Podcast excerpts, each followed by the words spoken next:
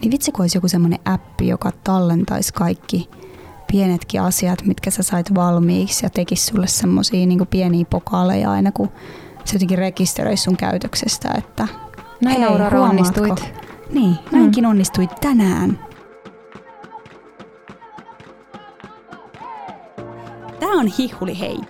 Podcast jokaiselle, joka on kiinnostunut ihmisyyden eri ulottuvuuksista – Tätä podia tuottaa Roots Helsinki ja äänessä on minä Aurora ja mun juttukaverina epäsäännöllisen säännöllisesti myös Emilia. Me ollaan tyyppejä, jotka haluaa voida fyysisesti ja henkisesti hyvin. Ja meidän mielestä hihuli ei ole haukkumasana ja maailmankatsomuksia on yhtä paljon kuin meitä ihmisiäkin. Siksi me ei haluta sulkea ovia miltään tai keltään, vaan halutaan katsoa maailmaa ja ihmisyyttä mahdollisimman holistisesti – me päästetään tässä podissa ääneen itsemme lisäksi tieteen asiantuntijoita ja myös erilaisia kokemusasiantuntijoita. Kiva, kun oot kuulolla.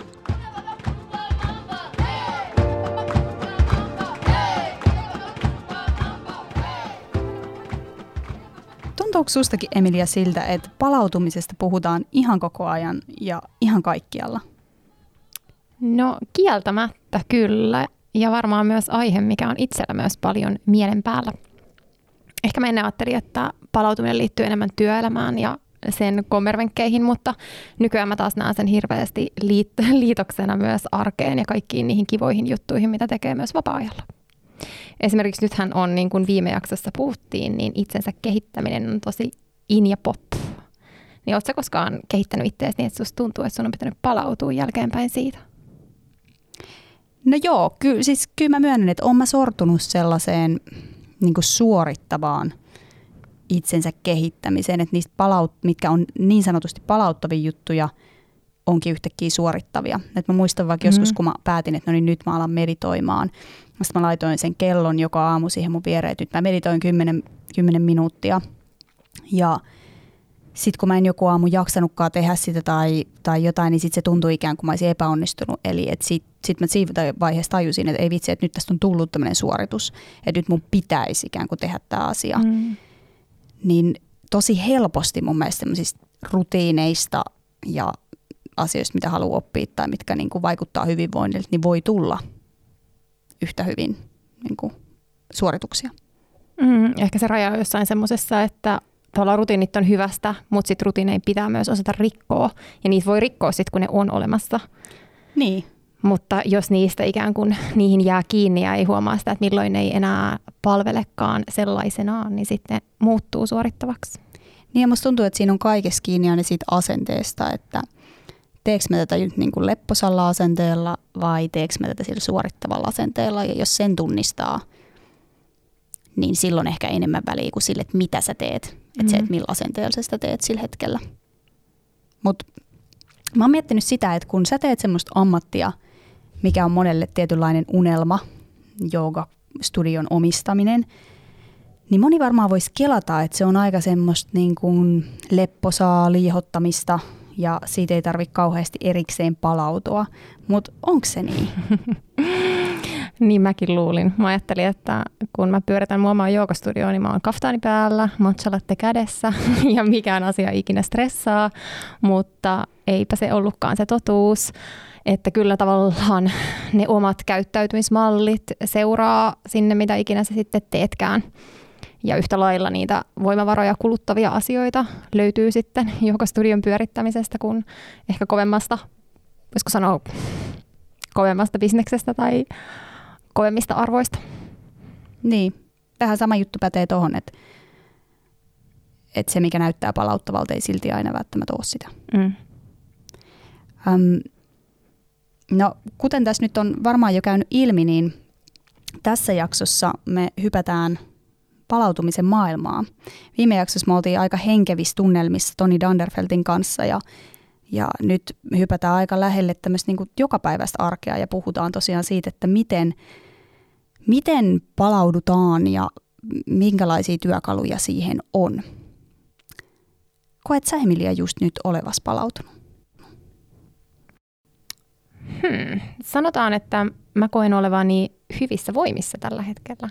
Voisiko sanoa elinvoimainen, mitä sanaa Tonikin käytti meidän viime jaksossa.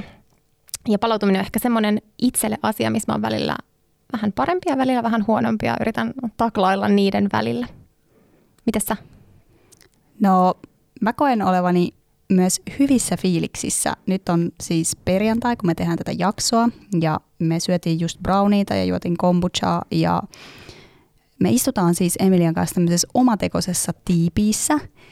Ähm, meillä on about viisi ainakin erilaista vilttiä ja lakanaa meidän pään ympärillä ihan vain sen takia, että me saadaan tämä ääni toimimaan, joten on erittäin hyvä fiilis istua täällä kodassa sun kanssa. Tosi tunnelmallista. Joo, tämä on oikein ihana tämmöinen oma pieni kota. Teimme itse kota. Niin itse asiassa tähän olisi aika hyvä semmoinen etäajan äm, työkalu kotiin. Tehdä semmoinen oma pikku kota. Mm. Niitä saa ostaa jostain Ikeasta semmoisen niin lasten kodan ja menisi sinne aina vähän omaa aikaa. Niinpä, että jos on kotona paljon ihmisiä tai mm. jos ei ole tarpeeksi tilaa, niin toimii tilajakajana myös. Kyllä. Se voisi mm. olla sellainen merkki, että jos sä menet kotaan, niin sulle ei saa puhua. Mm. Siellä olisi jotkut sellaiset peltarit, miltä kaikki meteli nollaan ja, tai jotkut tommoset just podit, jotka tungetaan syvälle korviin ja sieltä tulee vaan jotain todella harmonista tiluliluliite. Ihanaa. Ihanaa. Mutta mua kiinnostaa nyt kuulla, että mitä kaikkea sä selvitit palautumisesta. Sä haastattelit meille jotain asiantuntijaa. Kyllä. Ähm, mä haastattelin tästä aiheesta siis työterveyspsykologi, organisaatiokonsultti ja työnohjaaja Mari Laaria, joka työskentelee työterveyteen erikoistuneessa Heltissä. Ja meillä oli todella antoisa keskustelu palautumisesta. Häneltä saatte kohta kuulla ihan tosi paljon hyviä vinkkejä palautumiseen, jos on asia, minkä kanssa mahdollisesti olette joskus kamppailleet – Öm, yksi, mitä mä muun muassa kysyin, oli, että olisiko jotain oikoreittejä palautumiseen, jotain kikka kolmosia, millä saisi hoidettua sen sillä näpsekästi. Niin arvaa, mitä se vastasi. Ai niin kuin joku kapseli, niin. minkä voisi ottaa. Just näin. Pahasti pelkään, että sä sanoit ei. Joo, ei. Ei tietenkään. Kaikki pitää tehdä itse ja ö, vaikeimman kautta. Mutta älkööt lannistuko tästä. Hänellä oli hyviä, hyvin konkreettisia ja pieniäkin keinoja palautumiseen. Kuunnellaan tähän väliin Marin tarkempi määritelmä siitä, että mitä palautumisella ylipäätään tarkoitetaan. Joo, mä määrittelen palautumisen niin, että sitä on fyysistä sekä psyykkistä, eli henkistä. Ja, ja se on ehkä helpoin havainnollistaa sen fyysisen palautumisen kautta. Eli kun sä vaikka treenaat kovasti, sun lihakset väsyy siinä, tulee pieniä mikrovaurioita, niin sitten se palautuminen tarkoittaa sitä, että ne lihakset ikään kuin korjaa itseään ja palautuu siihen, siihen niin kuin rasitusta edeltävään tilaan, kerää takaisin ne energiat. Ja tämä sama tapahtuu toki myöskin henkisellä puolella, eli kun me käytetään meidän henkisiä voimavaroja, eli kuormitutaan, ihan normaalistikin päivän mittaan kuormitutaan, se ei aina ole tos, silleen negatiivisen tuntusta, mutta kuitenkin niitä voimavaroja menee, niin sitten palautuminen tarkoittaa sitä, että me saadaan ne energiat takaisin. Onko se palautuminen siis jotain, mitä tapahtuu ikään kuin tuolla takaraivossa huomaamatta? Joo, kyllä. Ja meidän ei tarvi aina olla jotenkin tietoisesti palautua, tehdä jotain erityistä palautuaksemme, vaan sitä tapahtuu tosi paljon myös automaattisesti. Joo. Ja just tällä viikolla itse huomasin, äh, on joutunut tekemään vähän pitkää päivää ja sen jälkeen, että mä olin ollut koneella pitkään illalla ja yritin joogata sen perään, niin huomasin, että, että alitajunta koko ajan työstää vielä niitä työasioita. Ja silloin mä aloin miettiä, että, että onko itse asiassa mitään oikoreittiä, että mitä voi tehdä palautuakseen, että no nyt mä teen tämän ja sitten mä palauduin, vai pitääkö vaan hyväksyä, että no nyt kun mä kerran illalla tein töitä, niin siellä ne aivot nyt sitten surraa koko loppuyön. Öö, joo, ei, ei ole mitään oikoreittejä. Tuommoisessa tota, tilanteessa on aika tyypillistä, että ne ajatukset jää sinne päähän pyörimään, varsinkin jos et sä saa sitä työhommaa ihan valmiiksi asti, eli sä et saa semmoista päätöstä, selkeää kloussausta sille, vaan se jää vähän kesken, tai se on semmoinen aihe, mikä sua jää mietityttämään helposti muutenkin, sä oot vaikka innostunut siitä, ja, ja sitten se sen takia pyörii, ja sä et oikein osaa irrottautua siitä. Mutta kyllä toki meillä on myös sellaisia keinoja palautua, että ne yleensä aina toimii. Ja parhaiten ne toimii silloin, kun ne kaappaa meidän huomion siitä, mistä me oltiin, mihin me oltiin keskitytty sitä ennen. Esimerkiksi ne työasiat, että jos tekee jotain semmoista, mikä, minkä tietää, että aina kaappaa mun huomion niiltä työasioilta, niin kyllä se yleensä sit auttaa palautumista, mutta sekään ei takaa sitä, etteikö se stressi sieltä kumpuaisi takaisin, jos on ollut niin kuin, paljon sitä kuormitusta. Mm. Eli esimerkiksi ajatellaan, että harrastaa vaikka joogaa, joka ajatellaan usein olevan hyvä tapa palautua. Ähm, mutta voiko olla, mitään, voiko olla takeita siitä, että se toimii? Tai että jos se on vaikka sun arki on kauhean aikataulutettua ja se joogatuntikin on, että sä juokset sinne ja juokset sieltä sit seuraavaan paikkaan, niin mitä se palautuminen sitten siinä aikana on? Mä luulen, että se palautuminen kärsii siitä, että, että kokee sen jotenkin kiireelliseksi sen tekemisen. Että jos on kiire suorittamaan sitä palautumista, niin silloin mennään jo vähän pieleen. Että palautumisen pitäisi tietenkin olla semmoista mm, ei, ehkä ei aikataulutettua, toki me joudutaan vähän aikatauluttamaan arjessamme asioita, niin kuin vaikka harrastuksia, mutta sitten heti kun meille tulee se kiireen tuntu, niin se oike, oikeastaan mitätöi sen palautumisen kokemuksen. Mm. Niin, eli mitä tahansa tekee, niin ei tekisi kaikkea kiireellä. Niin, niin se on ehkä palauttavinta. Kyllä. Joo, totta kai meillä tulee välillä, välillä semmoisia kiirehetkiä tai, tai tiukkoja aikatauluja, mutta se, että että minkälainen se olotila on mielessä jatkuvasti, että onko semmoinen olo, että mä oon kiireinen, mulla on kauhea kiire, vai onko semmoinen olo, että no, mulla on tässä aika paljon aikatauluja ja tekemistä, mutta ei se haittaa. Mm. Että sekin vaikuttaa siihen, että miten hyvin me sitten palaudutaan siitä. Niin ja varmaan myös uni, että huomaa, että viime vuosina on ollut paljon näitä tämmöisiä trendejä myös, että herätään viideltä aamulla vaikka meditoimaan ja sitten ehditään tehdä vielä töitä siinä jo aamutuimaan ja sitten on ties mitä kaikkea muuta. Mutta että kyllähän se uni itsessään myös on palautumista, että, että toisaalta jos sä leikkaat aamusta ja sä leikkaat illasta, niin missä välissä sitten se semmoinen, koska kyllä varmaan sen unen aikana tapahtuu sit syvällisempää palautumista. Joo, uni on hirveän tärkeä sekä fyysiselle että psyykkiselle palautumiselle ja mikään ei oikeastaan korvaa sitä. Että jos meillä on paljon univajetta, niin mikään päivän aikainen tekeminen ei sitä välttämättä korvaa. Et panostaisin kyllä ensimmäisenä sinne yöuniin ja sen jälkeen sitten näihin muihin asioihin, että siellä olisi päivän mittaan niitä palauttavia hetkiä, mutta se yö on kyllä kaikkein tärkein. Silloin tapahtuu hirveän tärkeitä asioita meidän aivoissa. Aivothan ei mene pois päältä unen aikana, vaan siellä tapahtuu paljon tärkeitä toimintoja, mitkä liittyy muistamiseen, oppimiseen, turhan tiedon poistamiseen ja, ja muihinkin tämmöisiin ajatustoimintoihin. Mm. Sä kohtaat työssäsi paljon just eri ammateissa olevia ihmisiä ja ikään kuin valmennat heitä tässä hyvinvoinnissa, niin mitä sä, mitä sä yleensä kysyt, että sä pääset kärryille siitä, että onko, missä ihmisen palautuminen menee tällä hetkellä? Aika hyvä kysymys on itse asiassa se, että koetko palautuvasi? Ihmiset osaa aika hyvin arvioida, kun he rupeaa miettimään ihan, ihan tota palautumisen sanan kautta ja sen, sen, vaik- sen kautta vaikka, että koetko, että oot energinen, jaksatko tehdä muitakin asioita kuin töitä, pyöriikö työt jatkuvasti mielessä, koetko, että sä oot stressaantunut. Nämä on hyviä kysymyksiä, millä pääsee kyllä aika helposti käsiksi siihen, että onko ihmisellä balanssi siellä kuormituksessa ja voimavaroissa vai, vai onko se vähän kallellaan sinne kuormituksen puolelle. Niin eli miten tunnistaa sitten, että ei ole palautunut? No usein se on semmoista ehkä kiireen tuntua, paineen tuntua, stressin tuntua, semmoista yleistä jännittyneisyyttä, mikä ei oikein mene pois muuta kuin ehkä hetkiksi, ehkä just sen joogatunnin ajaksi, mutta muuten jää semmoinen jännittynyt fiilis, niin kyllä silloin on todennäköisesti jotain, jotain vikaa palautumisessa. Ja, ja sitten varsinkin, jos ei ole oikein energiaa tehdä muuta kuin töitä tai, tai uni vaikkapa häiriintyy siitä, että, että pyörii ne ajatukset päässä. Hmm.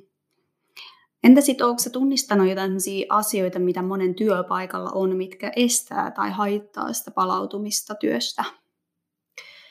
Joo, niitä on aika paljonkin. Liittyy toki siihen työn kuormittavuuteen. Mm, varmasti jos töitä on liikaa ja on semmoinen kokemus, että mun työaika ei oikein riitä tähän, mun pitää venyttää päivää, mun pitää jatkaa töitä illalla. tai mun päivät on niin tiiviitä, että mä en ehdi pitää ollenkaan taukoja Siellä voi olla paljon muitakin asioita, mitkä, mitkä kuormittaa. Esimerkiksi johtaminen on yksi iso kokonaisuus, mikä voi vaikuttaa ihmisten hyvinvointiin tosi paljonkin työssä ja siihen kuormituksen kokemukseen. Jos vaikka kokee, että johtaminen ei ole oikeudenmukaista tai en saa tarpeeksi tukea esimieheltä, niin, niin nämä on ainakin sellaisia tilanteita. Ja kaikenlaiset epätasapainotilanteet, sellaiset, että on ö, vaikkapa työn vaatimukset ja siitä saatavat palkkiot ja, ja tämmöinen palkitsevuus ja kaikki, mitä me koetaan positiivisena työssä, jos nämä ei ole balanssissa tai sitten meillä on vaikka epätasapaino ää, ää, vastuussa ja valtuuksissa, eli meillä ei olekaan valtuuksia päättää niistä asioista, mistä me ollaan vastuussa, niin nämä on ehkä sellaisia, mitkä pitkä, pitkällä aikavälillä kyllä uhkaa sitä meidän palautumista aika paljonkin. Ja sitten erilaiset arvoristiriidat, jos mennään vielä, vielä jotenkin niin kuin henkisemmälle puolelle, ikään kuin sinne merkitystasoille, niin se, että jos kokee ristiriitaa vaikkapa omien arvojen ja sitten sen työn välillä jollain tapaa. Mm. Eli jääkö nuo asiat ikään kuin mietityttämään sitten, että sä et oikein palaudu, kun sä jäät miettimään vaikka sitä epäoikeudenmukaisuutta siellä työpaikalla tai huonoa johtamista? Joo, kyllä se aika usein on sitä, että ne asiat jää pyörimään mieleen. Ja moni sanookin, että en mä oikeastaan mieti niitä itse työasioita vapaa-aikana, vaan mä mietin kaikkia näitä tämmöisiä toimimattomuuksia siellä työssä. Se itse työ saattaakin olla tosi mielekästä ja, ja sitä on kiva tehdä, mutta sitten kaikki tämmöiset sen ympärillä pyörivät jutut onkin niitä, mitkä jää kaivelemaan mieleen ja haittaa sitten sitä palautumista. Hmm. On mielenkiintoista. Että se onkin metatason asiat ehkä, mitkä, mitkä kuormittaa monia. Mm. Ja totta kai joskus ihan se työmäärä, tot, tietysti sekin, että jos sitä työtä vaan on yksinkertaisesti liikaa ja, ja se vie paljon enemmän aikaa kuin mitä se on se normaali työaika, niin se on, se on tietenkin yksi ihan selkeä miten mä pystyn tietämään, että mikä on just mulle palauttavaa? Että minkälainen tekeminen mulle olisi sitä, että mä palaudun siitä sen tyyppisestä työstä, mitä mä teen, koska monethan tekee aika erilaisia asioita, niin mistä tunnistaa, että mikä on se oikea vaihtoehto? Sitä voisi lähteä miettimään vaikka semmoisten vastapainojen kautta, että hakee jotain vastakohtaa sille omalle työlle. Jos oma työ on kovin vaikka tietokoneen kanssa tekemistä, se, tuijotetaan sitä ruutua, ajatellaan, suunnitellaan, pohditaan, niin sitten sille vastapaino voisikin olla se, että käyttää kehoaan, treenaa, liikkuu tai tapaa vaikka kavereita. Et sosiaalisuuskin on yksi, yksi semmoinen, että sitä, sillekään meillä ei ole välttämättä ihan loputtomat energiavarannot, vaan että jos työpäivän aikana tosi paljon on ihmisten kanssa tekemisissä, niin sitten voikin olla vapaa-ajalla tarve olla enemmän itsekseen ja rauhassa. Ja sitten taas, jos se työ on enemmän siellä just tietokoneen kanssa tekemistä, ei niin paljon ihmiskontakteja, niin sitten voikin palautumiseksi tarvita juuri niitä ystäviä tai perhettä tai muita, muita ihmisiä. Eli tämmöisiä vastapainoja voisi voisi hakea. Ja jos taas työ on enemmän fyysistä tekemistä, niin sitten se vastapaino sille voisi olla jotain vaikka opiskelua tai, tai jonkin asian tiedollista tutkimista tai, tai opettelua. Mm. Mehän ollaan aika hyviä myös valehtelee itsellemme siitä, että mikä on meille hyvästä, niin jos vaikka mä täytän mun arjen sit kaiken sosiaalisella ja töissäkin on kauhean sosiaalinen, sitten ajattelen, että no mutta tämähän on kivaa ja mähän palaudun tässä, niin mistä mä sitten voin tunnistaa sen, että no itse asiassa en mä kyllä palaudukaan hirveän hyvin, että tarviiko siihen jonkun fyysisen mittarin vai voiko sen jotenkin tunnistaa tunteena? Kyllä sen voi tunnistaa tunteena. Välttämättä me ei aina kuunnella sitä tunnetta. Meillä on ehkä se pieni ääni päässä, joka sanoo, että ei tämä nyt ole ihan kohdillaan, mutta sitä pitää ruveta sitten kuuntelemaan ja oppi, oppia ottamaan se tosissaan. Ja voi olla jotain mittareita itsellä, seurata sitä omaa, omaa vointia tai voi seurata vaikka omaa unta, että saanko mä hyvin illalla unen päästä kiinni tai heräilenkö mä aamuyössä yöstä stressaantuneena. Se on ainakin yksi se, semmoinen selkeä mittari, että en varmaankaan palaudu. Ö, onko motivaatiota tehdä työn ulkopuolella kivoja asioita vai tuntuuko ne enemmän semmoiselta suorittamiselta ja pakkopullolta, että äh, kun on taas joku juttu sovittu illaksi vai onko se semmoinen, että jes, mahtavaa, illallakin on jotain tekemistä. Ne on ainakin semmoisia selkeitä mittareita, mitä voi havainnoida. Omaa mielialaa, onko semmoinen ärtynyt, öö, kokeeko vastoinkäymiset kauhean isoina tai jos ei kaikki mene ihan niin kuin sä olit suunnitellut, niin, niin ärsyttääkö se vai tuleeko siitä semmoinen olo, että jaa, no orientoidunpa uudestaan. Että nämä on ainakin semmoisia, mitä voi seurata. Musta oli tosi mielenkiintoista toi, mitä Mari sanoi arvoristiriidoista ja siitä, että miten ne kuormittaa. Ja että se kuormitus voi syntyä siitä myös, että miettii ihmissuudessotkuja tai huonoa johtamista. Ähm, mä oon itse tehnyt esimiestyötä ja tunnistan kyllä tämän omasta työhistoriasta, että kaikki semmoiset, että sulla on joku vähän outo tilanne jonkun työntekijän kanssa tai joku semmoinen, mitä sä et pysty vaan ratkaisemaan tekemällä lisää töitä, vaan että se on joku semmoinen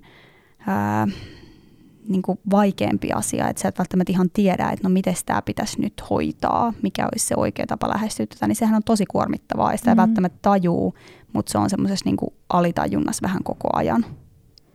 Semmoinen vähän niin kuin pieni konflikti. Niin. Mm. Semmoinen häiritsevä tunne, että tietää, että jotain on vähän off, mutta ei ole aikaa tai sopivaa hetkeä tai sopivia keinoja just siinä lähtee taklaamaan sitä tilannetta. Mutta minkälainen energiasyöppö se voi olla Just jossain näin. siellä hiljaisella tasolla. Hmm. Ja mä oon itse tosi paljon viime aikoina miettinyt ihmissuhteita, tehnyt oman elämäni aha-elämyksen, kun mä tajusin, että mä oon ihmisenä tosi empaattinen.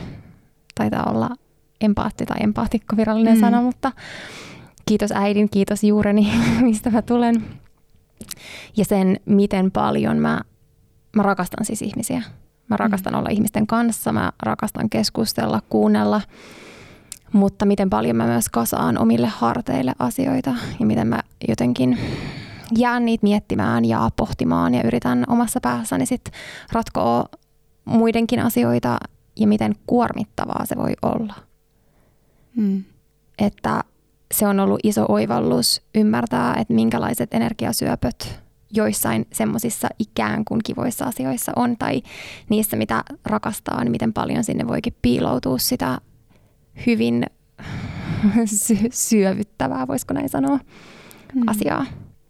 Ja ylipäätään semmoinen herkkyys ihmisten energioille, että selkeästi vaatii myös semmoista vastapainoa tulla sieltä pois ja hakeutua paikkoihin, missä sitä ei niinkään ole.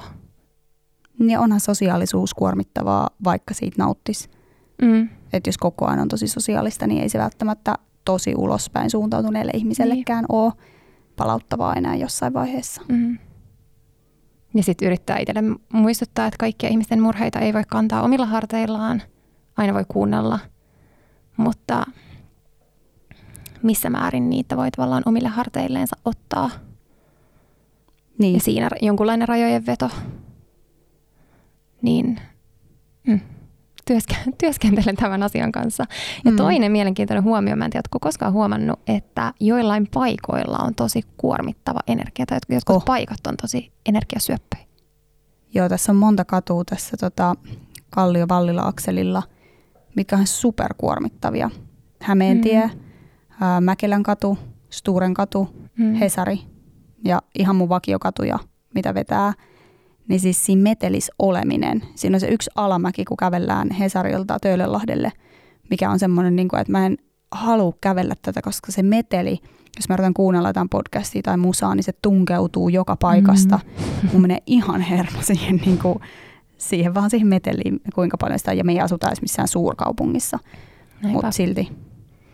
Ja mä oon itse huomannut kirpputorit. Me kaikki rakastetaan kirpputoreja. Ja mulla on ajatuksen tasolla ihana mennä kirpputorille, mutta siis kirppis. Mä koen sen tosi kuormittavana. Mm. Jotenkin siellä on semmoinen mulle tosi matala energia.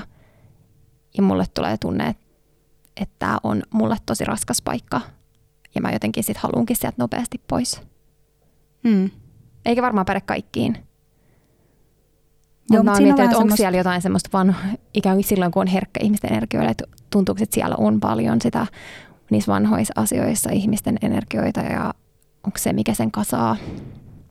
Niin ja siinä on semmoinen hässäkän tuntu. Mm. Semmoinen myydään, vaihdetaan, sovitetaan, koska se on vähän semmoista niinku säätämistä.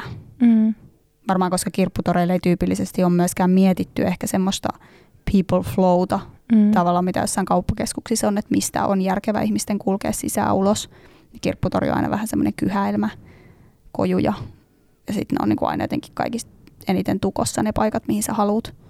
Ja kirpputori tuntuu, että ei ole mitään sääntöjä. Että sä voit niin. penkoa vaan kaiken ja jättää kaiken niin kuin räjähdyksen paikalle. Niin. Niin ilmankos. Mm. Näin voi kokea. Joo, ja onhan nämä kaikki tosi yksilöllisiä asioita, että se mikä jollekin on ihanaa, niin on toiselle kuormittavaa ja sen takia tosi vaikea tehdä mitään yleistyksiä. Tästä me juteltiin myös Marin kanssa, että myöskään kaikki, mitä kutsutaan vaikka työksi, niin ei ole kaikille kuormittavaa yhtä lailla. Kuunnellaan se pätkä. No jos ajattelee sitä, että minkälainen sit olisi se hyvä, fiksu työpäivä, niin miten sä sen rakentaisit? Siinä tietenkin pitää lähteä siitä yksilöllisyydestä liikkeelle, että pitää tunnistaa ne omat, omat semmoiset mm, niin hyvät käytänteet ja oma vaikkapa vireystilan vaihtelu. Että onko mulla aamulla paras vireystila semmoiseen keskittymistä vaativaan työhön vai tuleeko se vasta joskus myöhemmin päivällä. Suurin osa ihmisistä on ehkä enemmän aamupäiväihmisiä, ää, niin että siellä ennen lounasta on ne parhaat työskentelytunnit, mutta sitten taas on paljon ihmisiä, joilla se lähtee liikkeelle vasta iltapäivällä. Ja sitä kannattaa hyödyntää siinä, kun miettii, etteenkö mä niitä keskittymistä vaativia töitäni aamupäivällä vai iltapäivällä vai jossain siinä välissä. Ja sitten sitä kannattaisi nimenomaan suunnitella, että mitä aikoo päivän aikana tehdä. Ei asettaa ihan liian montaa tärkeää tehtävää millekään päivälle, että semmoinen riippuu vähän toki työnkuvasta, että miten laajoja kokonaisuuksia hallinnoin, mutta sanoisin, että muutama tärkein täski, ehkä kolme tai neljä tärkeintä täskiä voi sille päivälle asettaa. Ja sitten muu on semmoista vaikkapa jostain pitkältä to-do-listalta asioiden poimimista tai sitten ad hoc tekemistä, mikä tulee just siinä päivän aikana. Mm. Miten sitten se tauottaminen sen päivän aikana, mikä on niinku sopiva tapa tauottaa? Niitäkin on varmaan niin, mm. niin monta kuin on ihmistä, mutta yksi tärkeä pointti tauottamisessa on se, että, että lounastauko olisi syytä pitää joko ihan lounasaikaan tai sitten johonkin muuhun kohtaan päivää, mutta siinä noin puolivälissä päivää on hyvä ottaa vähän pidempi breikki. Ehkä semmoinen puoli tuntia, jopa tunti voi olla joillekin tarpeellinen, ja siinä olisi tärkeää irrottautua siitä työstä ihan täysin. Mielellään vaikka siirtyä ihan toiseen tilaan, syömään, tai voi käydä vaikka liikkumassa keskellä päivää, jos se tuntuu hyvältä, mutta sen on todettu edistävän nimenomaan palautumista työpäivän aikana, kun siirrytään syömään johonkin muualle kuin siinä oman työpisteen ääressä. Tätäkin kuulee, että jotkut vetää siinä jonkun salaatin tai jotain ja samalla vähän kattelee työasioita ja se ei ole se paras tapa. Et yksi tuollainen isompi tauko päivässä olisi järkevää olla. Se edistää sitä, että me jaksetaan ajatella myöskin sen sen lopputyöpäivän ajan. Ja sitten on hyvä pitää lyhyempiä taukoja, joko kahvitaukoja tai sitten ihan semmoisia lyhyitä mikrotaukoja, mikä voi tarkoittaa siis sitä, että minuutin verran vaikka tekee jotain hengitysharjoitusta tai katsoo ikkunasta ulos tai kuuntelee joku hyvän biisin ja vähän tanssahtelee. Hmm. Tai sitten ihan vaan tekee sellaista selkeää asiasta toiseen siirtymistä niin, että sulkee mielessään sen edellisen tehtävän ja miettii, että no mitä mä rupean seuraavaksi tekemään, mikä siinä on tärkeintä. Vähän niin kuin suunnittelee sen tekemisensä ja sitten vasta alkaa tekemään. Hmm. Nyt onko se niinku oikeastaan harhaa ajatella sillä, että no nyt mä tässä vasemmalla kädellä syön lounasta ja katson tätä tietokonetta, että se mun just niinku työkyky säilyisi koko päivän enää sen jälkeen, vai onko sillä tauottamisella myös rooli siinä, että että mitä mä pystyn sen jälkeen tekemään. On nimenomaan. Me tarvitaan sitä palautumista siinä päivänkin aikana siihen, että me jaksetaan tehdä, jaksetaan ajatella vielä se koko loppupäivä. Muuten työteho laskee yleensä aika merkittävästi, jos me yritetään koko ajan jotenkin tehdä ja keskittyä. Ja aivothan ei pysty oikeastaan semmoiseen täysin keskittyneeseen tekemiseen kuin ehkä neljä tuntia päivästä, että se on hyvä muistaa. Ja sitten usein se onkin niin, että noin puolet siitä työstä on jotain keskittymistä vaativaa, puolet on vähän vähemmän keskittymistä vaativaa. Ja, ja tota, sitten yleensä sen kahdeksan tunnin jälkeen alkaa työteho laskea aika radikaalisti, ehkä johonkin puoleen normaalista, joten sitä on aina hyvä pitää mielessä, kun miettii niitä ylitöiden tekemisiä että kannattaako se. Mm. No entä sitten kun on moni töitä, missä kuitenkin sä saatat tehdä ihan eri rytmillä, tai jos sä oot yrittäjä, niin meillähän on aika tämmöinen yhdeksästä viiteen yhteiskunta, helposti ajatellaan, että kaikki menee siinä samassa rytmissä, mutta miten sä pystyisit tunnistamaan sen, että mikä on sulle niin kuin hyvää työaikaa, tai että, pitäisi, että jos me murrettaisiin koko tämä, mennään töihin tiettyä aikaa, päästään tiettyyn aikaan, niin, niin mistä, miten se lähtee rakentaa, että no mä teenkin töitä näin, jollain ihan muulla, että teenkin iltasin. Hmm. Sitä kannattaa kokeilla ja aktiivisesti sit havainnoida, että miten se vaikuttaa vaikkapa uneen. Iltasin töiden teko, siinä on se riski, että se vaikuttaa vaikkapa nukahtamiseen ja sit yöunen laatuun, että sitä kannattaa seurata aika tiukasti. Sitten taas erilaiset työtehtävät voi olla eri tavalla kuormittavia tai jopa palauttavia, että voi olla semmoisiakin tehtäviä, mistä nauttii niin paljon, että sitten se ei kuormitakaan yhtään, vaan se imasee mukaansa silleen positiivisella tavalla ja se oikeastaan tuottaa sulle energiaa. Ja, ja tota, ei ole yhtä oikeaa tapaa rakentaa sitä työpäivää, että et se yhdeksästä viiteen tai kahdeksasta neljää ei ole ainut oikea. Ja, ja siinä onkin hyvä havainnoida sitä omaa vaikkapa ihan unirytmiäkin. Osa ihmisistä ei todellakaan sovellu niin kuin unirytmin ja tämmöisen vireystilarytmin kannalta tuollaiseen yhdeksästä viiteen tekemiseen, vaan mielellään nukkuisi jonnekin vähän pidemmälle ja aloittaisin työt vaikka puolen päivän maissa. Ja, ja se olisikin itselle sopiva rytmi tai semmoinen iltapainotteinen tekeminen sopii joillekin tosi hyvin. Ja se riippuu paljon työstä, että miten siitä sitten pääsee irti. Hmm. Onko mitään semmoista niin yhtä juttua, mitä kannattaa ainakin välttää, jos miettii semmoista, että pystyisi palautumaan, pystyisi nukkumaan, niin että älä ainakaan tee tätä tai älä tee tätä viimeisenä illalla. Tai... Mm. Sanoisin, että viimeisenä illalla ei, ei kannata tehdä semmoisia vähän mitä sattuu tehtäviä sieltä täskilistalta. Että jos tekee ennen nukkumaan menoa jotain, niin kannattaa valita joku semmoinen selkeä kokonaisuus, millä on sitten se loppupiste siinä, ja sitten siitä saa sen onnistumisen kokemuksen. Sitten taas jos vaan selailee maileja ja vastailee niihin ja, ja tekee vähän sitä sun tätä, niin silloin usein huonot vaikutukset sitten nukkumiseen. Ja sitten taas toinen, mikä tulee mieleen, että älä ainakaan tee näin, niin, niin semmoinen että teen töitä silloin, kun sattuu olemaan siihen motivaatiota, koska se helposti aiheuttaa sen, että, että sun työpäivät on oikeasti ihan aamusta iltaa ja sä et missään vaiheessa anna itsellesi lupaa lopettaa sitä työntekoa tai keskittyä selkeästi vähäksi aikaa johonkin muuhun. Hmm. Niin, että toi ikään kuin taas on niin kuin tosi yksilöllistä se, että miten sä haluaisit tehdä töitä, mutta sitten toisaalta keho voi olla, että se kaipaakin tietynlaisia sääntöjä ja rytmejä. Kyllä. Vaikka sä et ehkä niin kuin itse ehkä haluaisi luopua siitä, että teen vähän miten sattuu. Niinpä. Ja säännöt ja rytmit on siinäkin mielessä hyödyllisiä, että ne säästää meiltä sitä ajattelun energiaa. Eli kun meillä on joku rutiini, niin meidän ei tarvitse ajatella, että miten mä tämän asian teen, vaan mä teen sen niin kuin mä oon aina sen tehnyt. Ja silloin me säästetään ajatteluenergiaa vaikkapa ihan niille työasioille. Hmm. Kerro Aukki, mitä sä konkreettisesti teet, kun sä tajuut, että nyt sä tarvit jotain tosi palauttavaa? No, musta tuntuu, että se on enemmän semmoinen, niin kuin, että mun pitää itse havahtua siihen, että nyt on pakko lopettaa vaikka duunin teko. Ja väliin mä saatan jäädä vähän semmoiseen niin obsessiiviseen tilaan, että mä haluan saada tämän valmiiksi, mä haluan saada tämän valmiiksi, sitten mä huomaan, että kello tikittää ja menee tunteja ja näin. Niin sitten mä yritän vähän niin kuin olla itselleni vanhempi ja taluttaa itseni siitä, että no niin, nyt lähdetään pois tästä ja tehdään jotain aivan muuta. Että nyt on aika lopettaa, vaan niin kuin semmoista jotenkin tosi tiukkaakin rajojen vetämistä välillä, jos tajuu, että on niin kuin kroppa ihan staattisessa asennossa ja leukaperät jumissa ja hyvä hädintuskin hengittänyt, niin mulle toimii tosi hyvin, että mä menen uimaan ja saunaan. Se on mun ehkä lempi palautumisrutiini. Ja sitten kun se ei ollut mahdollista nyt tänä koronavuonna, niin sitten toinen vaihtoehto on, että menee kävelylle ja sitten joogaa. Et vähän riippuu myös siitä, että mikä se, kuinka kuormittava päivä on ollut, että kuinka pitkän palauttavan rutiinin tarvii, että mitä pidempään on tehnyt jotain tosi staattista, niin sitä pidempään tarvii sit myös palautua. Mm. Mitäs sulla?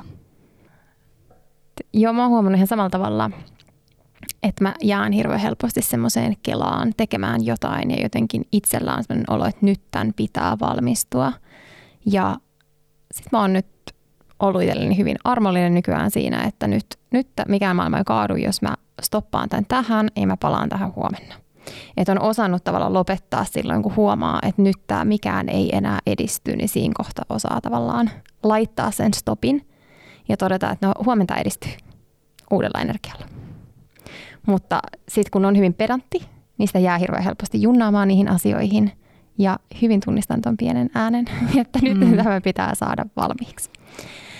Mutta palauttavista asioista, niin mulle ehdottomasti semmoinen ihan täysi hiljaisuus. Mä tosi usein tuun kotiin ja laitan arpadit korville ja menen makaamaan joogamatolle. Mä en laita musiikkia, mä laitan mitään vaan, mä haluan vaan hyvin semmoisen ärsy, ärsykkeettömän tilan itselleni. Et vähän kun mä herään aamuisinkin, niin mä, mä en oikeastaan pysty laittamaan telkkari päälle tai mitään radioa päälle tai välttämättä edes musiikkia päälle, vaan mä kaipaan ihan täyttä hiljaisuutta. Et se on mulle, tällä hetkellä mä koen, että se on mulle kaikista palauttavinta. Hmm. Aamuhiljaisuus on kyllä ihana asia. Mm. Yksi tosi tärkeä osa palautumista on se, että osaa painaa sitä stop-nappia itselleen ja muille ja vetää rajoja ylipäätään.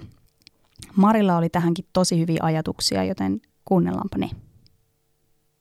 Joo, mä itse ähm, kirjoitin kirjan riittämättömyydestä työelämässä ja sen myötä on käynyt paljon keskusteluja rajojen vetämisestä ja siitä, että miksi se on niin vaikeaa – ja just tällä viikolla mä mietin sitä, että, että minkä takia itsellekin välillä on vaikeaa sanoa, että, että mä en nyt tee tätä, koska mä haluan levätä, mutta on helpompi sanoa, että mä en nyt tee tätä, koska mulla on joku muu työtehtävä. Että ikään kuin sä tarvitsisit aina jonkun syyn vetää rajoja tai syyn kieltäytyä. Ja mä mietin, että mikä siinä on niin vaikeaa ikään kuin puolustaa niitä omia rajoja ja sitä omaa jaksamista. Mä luulen, että se liittyy siihen, että moni ihminen on aika tunnollinen työntekijä. Sitä meille ehkä opetetaan jo lapsuudesta alkaen, että pitää, pitää reippaasti tehdä kaikki, mitä, mitä sulle on annettu hommaksi. Ja, ja tota, ei välttämättä olla opittu katsomaan kriittisesti sitä, että, että onko tämä kaikki järkevää, mitä mulle kannetaan. Vaikkapa koulussa me tehdään ne tehtävät, mitä opettaja meille antaa helpostikin, eikä, eikä siinä tule niitä tilanteita, missä oppis sitä, että, että pohtisi itse, että onko tämä järkevää ja jaksanko mä näitä kaikkia asioita tehdä. Että sitä ei välttämättä opeteta niin vahvasti kuin sitä kuuliaisuutta ja tunnollisuutta. Niin, että jotenkin pitäisi löytää semmoinen, niin olla itsensä puolella enemmän kuin sen ehkä esihenkilön tai työpaikan puolella, jos miettii niin kuin jaksamista pitkällä jänteellä. Kyllä. Ja mä luulen, että tuohon voi liittyä se, että moni työ ei ole enää niin selkeä. Että aikaisemmin on ollut selkeitä työtehtäviä, kun ne on ollut konkreettisempia. Ja nykyään työkokonaisuudet on vähän, vähän hähmäisempiä ja, ja niitä rajoja on ehkä vaikeampi vetää, että mikä nyt on mun homma ja mikä ei ole mun homma. Ja sitten kun mulle tuodaan jotain tehtäväksi, niin sitten mä oletan, että kai se nyt sitten on mun homma, kun se mulle tuotiin. Mm. Niin ja moni työ voi olla aika abstraktia, että on vaikea sanoakin, että kauankohan tähän sitten menee. Nimenomaan. Kun sä sanot kyllä johonkin, niin sä huomaatkin, että oho, tämähän veikin aika paljon enemmän kuin mitä mä olin budjetoinut. Näin just. Ja sitten me ollaan tosi optimistisia meidän ajan, ajankäytön suunnittelussa. Liiankin optimistisia. Me kuvitellaan pystyvämme tekemään hirveästi aina päivän aikana. Ja sitten me kerta toisensa jälkeen huomataan, että jaa, no puolet jäi tekemättä tästä mun to-do-listalta. Että meidän pitä, pitäisikin opetella paremmaksi eh, niin realistiseksi suunnittelijaksi sen työn suhteen. Että mm. vaikka käydä käydään aina työpäivän päätteeksi läpi sitä, että mitä mä olin suunnitellut tälle päivälle, minkä verran aikaa mä olin millekin varannut, pitikö se paikkansa. Jos ei, niin voisinko oppia tästä sen, että ensi kerralla näihin varaisin vähän enemmän aikaa. Joo, mä ennen inhosin työaikakirjanpitoa, mutta nykyään mä oon oppinut arvostaa sitä just tosta syystä, että kun kirjaa omat tuntinsa, niin alkaa oppia, että kauan mulla menee aikaa näiden asioiden tekemiseen, että se onkin oikeastaan työkalu siihen oman työnhallintaan ja ohjaamiseen. Kyllä. Ja, ja siihen, että tekeekö nimenomaan niitä asioita, mitä siellä on työlistalla, vai tekeekö vähän kaikkea, mitä eteen tulee, niin siinäkin voi auttaa se, että sitä työ, työtä ihan seuraa, kirjoittaa vaikka ylös parin viikon ajan, että mitä kaikkea tekee päivän aikana, ja siitä huomaa sitten aina päivän päätteeksi, että jaa, olenpa hyppinyt vähän asiasta toiseen, ja se voi sitten olla semmoinen, mikä auttaa, auttaa siihen suuntaan, että keskitytään yhteen kokonaisuuteen kerralla.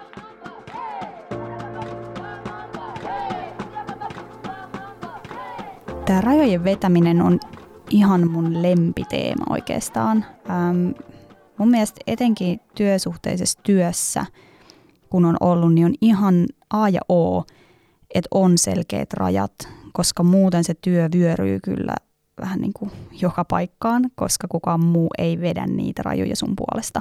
Et kyllä musta tuntuu, että työelämässä tällä hetkellä otetaan, otetaan kuitenkin kaikki se irtisusta, mitä sä oot valmis antamaan. Ja sen takia pitää olla aika varovainen sen kanssa, että mitä oikeasti on valmis antamaan itsestään. Ja sitten toisaalta myös se, että pystyy vetämään niitä rajoja itselleen, koska mä ainakin itse olen aina ollut aika kunnianhimoinen ja aika innostuvaa sorttia. Ja sitten mä sanon kaikkeen vähän joo, ja sitten mä kelaan myöhemmin, että hetkonen, että millä ajalla mä aion tämän tehdä.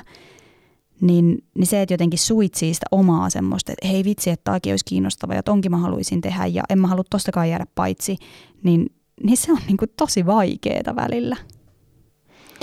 Jo tunnistan hyvin tämän varsinkin ajan kanssa pelaamisen ja tunnollisuuden, että on niin paljon helpompi sanoa kyllä, kun sanoo asioille ei. Hmm. Valitettavasti, ja se on kyllä hyvin itselläkin opetu, opettelun alla jatkuvasti, että osaa yrittäjänä varsinkin, kun tuntuu, että itse oikein ruokkii sitä että kun innostuu kaikesta ja se työn, työn rajat on vähän mähmäiset, että miss, milloin sä oot töissä ja milloin sä oot vapaalla. Ja mullahan siis meni, voisiko sanoa vuosia siihen, että mä opin edes sanomaan, että mä käyn töissä tai että mä oon töissä silloin, kun mä aloitin yrittäjyyspolkuni. Ja se oli mulle jotenkin ihanaa ja se teki itselleen ja mä rakastin jokaista hetkeä. Mä edelleen rakastan mun työtä, mutta nyt mä sanon, että mä oon töissä. Mutta sitten varsinkin, jos ei sitä koe edes työksi, niin missä menee se häilyvä raja, että sä oot töissä ja sä oot vapaalla. Ja niin. sen löytäminen ja piirtäminen konkreettisesti oppia sanomaan, että nyt mä oon töissä ja nyt mä oon vapaalla. Niitä on tämän päivän kulttuurissa, missä on vähän semmoinen I love my job meininki, mm. niin aika riskaabelia mun mielestä. Mm. Ja paljon, mitä Mari puhukin, niin semmoiset opitut käytösmallit, mitä ainakin itselle tulee lapsuudesta. Että mun isä on hyvin pitkä linjan yrittäjä ja ei ollut mulle mitenkään ää, epänormaalia, että tehdään töitä hyvin myöhään illalla tai herätään aamulla kukanlaulun aikaa tekemään töitä, niin sitten kun kasvaa semmoisessa ympäristössä kaiken rakkaudella, niin sitä myös kasvaa sellaisen, että tämä on tosi ok ja niitä rajoja ei tarvii olla. Ja mä huomaan, että mä oon humpsahtanut sinne ihan samaan putkeen ja nyt myös työskentelen sen kanssa, että se putki jotenkin kapenee. Mm. Ja valitettavaa mun mielestä on ehkä se, että niin moni joutuu myös oppimaan rajojen vetämisen kantapään kautta. Mm. Musta tuntuu, että itsekin mä opin sen vasta siinä kohtaa, kun uuvuin työstä ja tajusin, että onko tämä niin yllättävää, koska hän mä oon vetänyt mitään rajoja. Hmm. Ja sitä moni käy pohjalla ennen kuin osaat puhaltaa pelin poikki. Tuntuuko susta, että sä osaat nykyään vetää rajoja?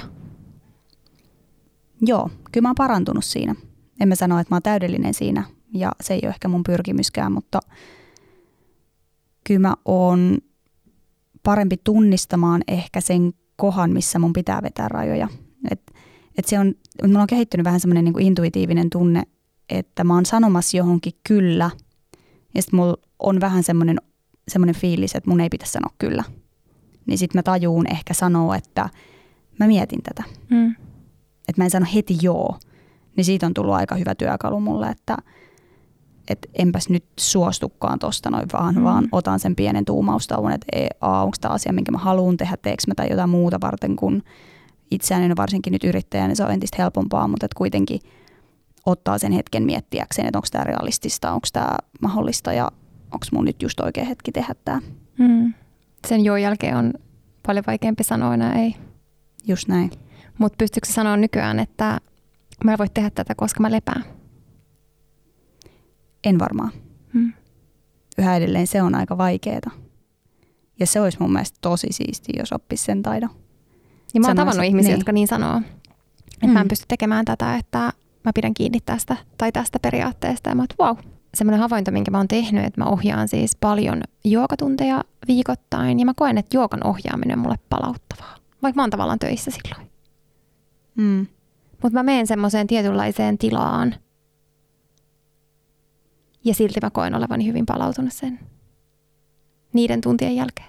Niin toi on itse asiassa totta, toi palaa vähän siihen Marin ajatukseen just, että kun ei kaikki ole kaikille yhtä kuormittavaa, tai kaikki työkään ei ole mm-hmm. kuormittavaa, että ei, pelkkä työ ei sinänsä tarkoita, että se on kuormittavaa, niin mä muistan, kun multakin on kysytty silloin, kun mä tein täyspäiväistä duunia ja kirjoitin kirjaa ja opetin joogaa, että miten toi on mahdollista. Mutta sitten mulle esimerkiksi joogan opettaminen yhtä lailla oli semmoinen, että se on mulle myös semmoinen hetki, että nyt mä satsaan myös omaan palautumiseen tavallaan, että mä oon läsnä niille ihmisille mm. siinä ja keskityn tosi intensiivisesti siihen harjoitukseen, niin se tuntuu musta palauttavalta. Ja on myös semmoinen syy, minkä takia mä lopetin työt sinä päivänä siihen aikaan, koska mun pitää mennä mm. opettamaan, niin se on myös semmoinen rajojen vetämisen työkalu. Ja samoin sitten kirjoittaminen – mä saan siitä niin paljon irti, että se tavallaan energia, mitä se antaa, niin on sen arvosta, että mitä se ottaa. Mm. Ja tuossa pätee varmasti se ihan sama, mistä Marikin sanoi, että kun sä meet johonkin selkeästi erilaiseen tekemiseen, ja on se sitten juokaopettaminen tai kirjan kirjoittaminen, niin se vähän vetäsee sut sinne mukaansa. Mm. Ja sun on pakko sulkea se työpäivä taakses. Niin. Että jos sä jatkaisit toiseen työhön, mikä ehkä koostuisi enemmän sälästä ja siellä olisi enemmän sitä mm. monen asian pallottelua, niin se ei välttämättä empaisiskaan sua samalla tavalla. Kyllä. Ja sitten just tuohon pätee myös se, että jos työ on tosi sosiaalista, niin sitten kaipaa sitä yksinoloa. Ja sitten taas, jos työ on tosi yksinäistä, niin kaipaa sosiaalisuutta. Mm. Niin sekin on ihmiselle hyvin eri, että mikä on sitten se, mitä kaipaa vapaa-ajalta. Mm.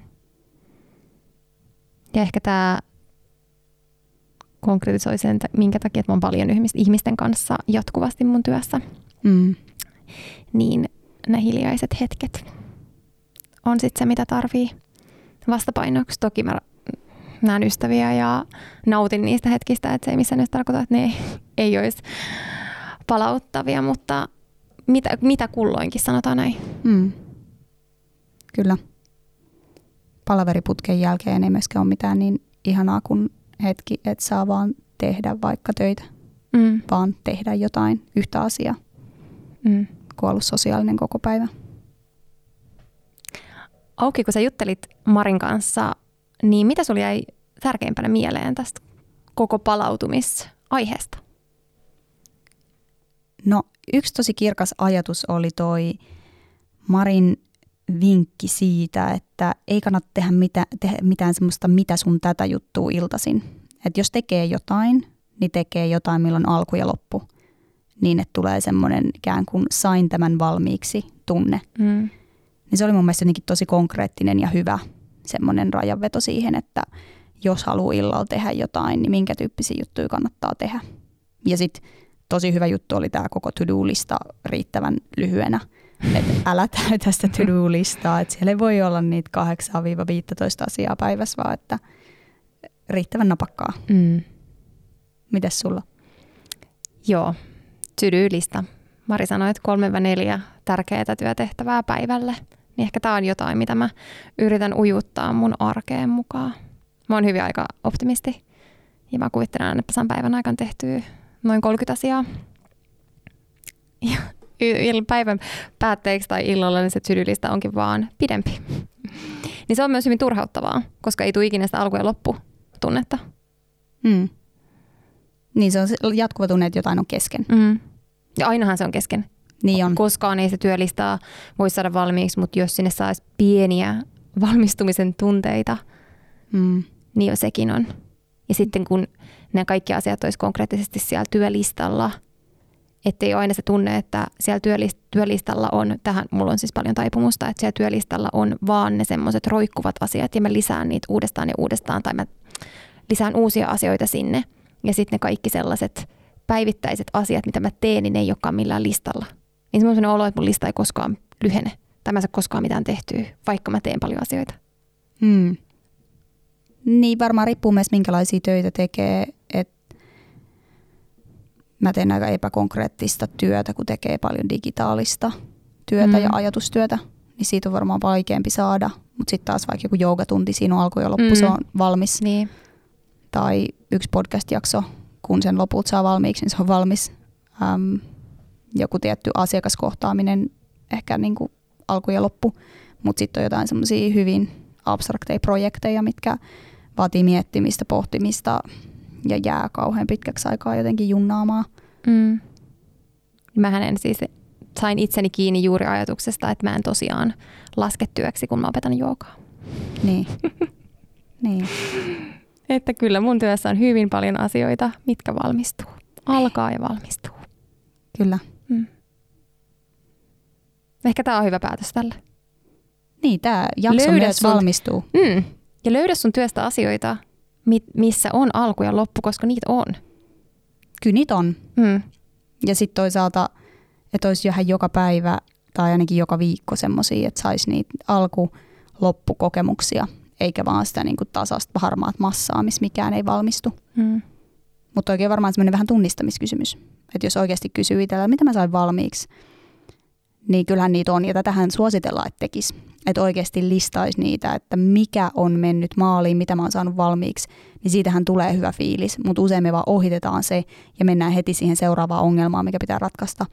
Jolloin se tuntuu myös koko ajan siltä, että vitsi, mikään ei ikinä valmistu. Ja oikeasti Mm. moni juttu valmistuu, mutta sä et vaan nähnyt sitä.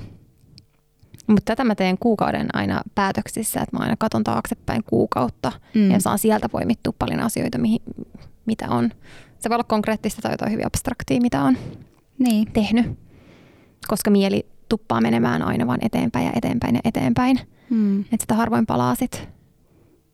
Niin vitsi, kun olisi joku semmoinen appi, joka tallentaisi kaikki pienetkin asiat, mitkä sä sait valmiiksi ja tekisi sulle semmoisia niin pieniä pokaaleja aina, kun se jotenkin rekisteröisi sun käytöksestä, että Näin Aurora onnistuit. niin, näinkin onnistuit tänään. Tälläkin viikolla sait näin monta asiaa, näit senkin ihmisen ja hoidit tämänkin asian, bravo. Monen niin pelkkä tsemppausäppi. Kaikki IT-kehittäjät, niin please tarttukaa tähän. Sama kuin tuommoinen aktiivisuuskello tai mulla on suunnon kello, mikä antaa sen pokaalin, kun on tullut aktiivisuus kalorit täyteen.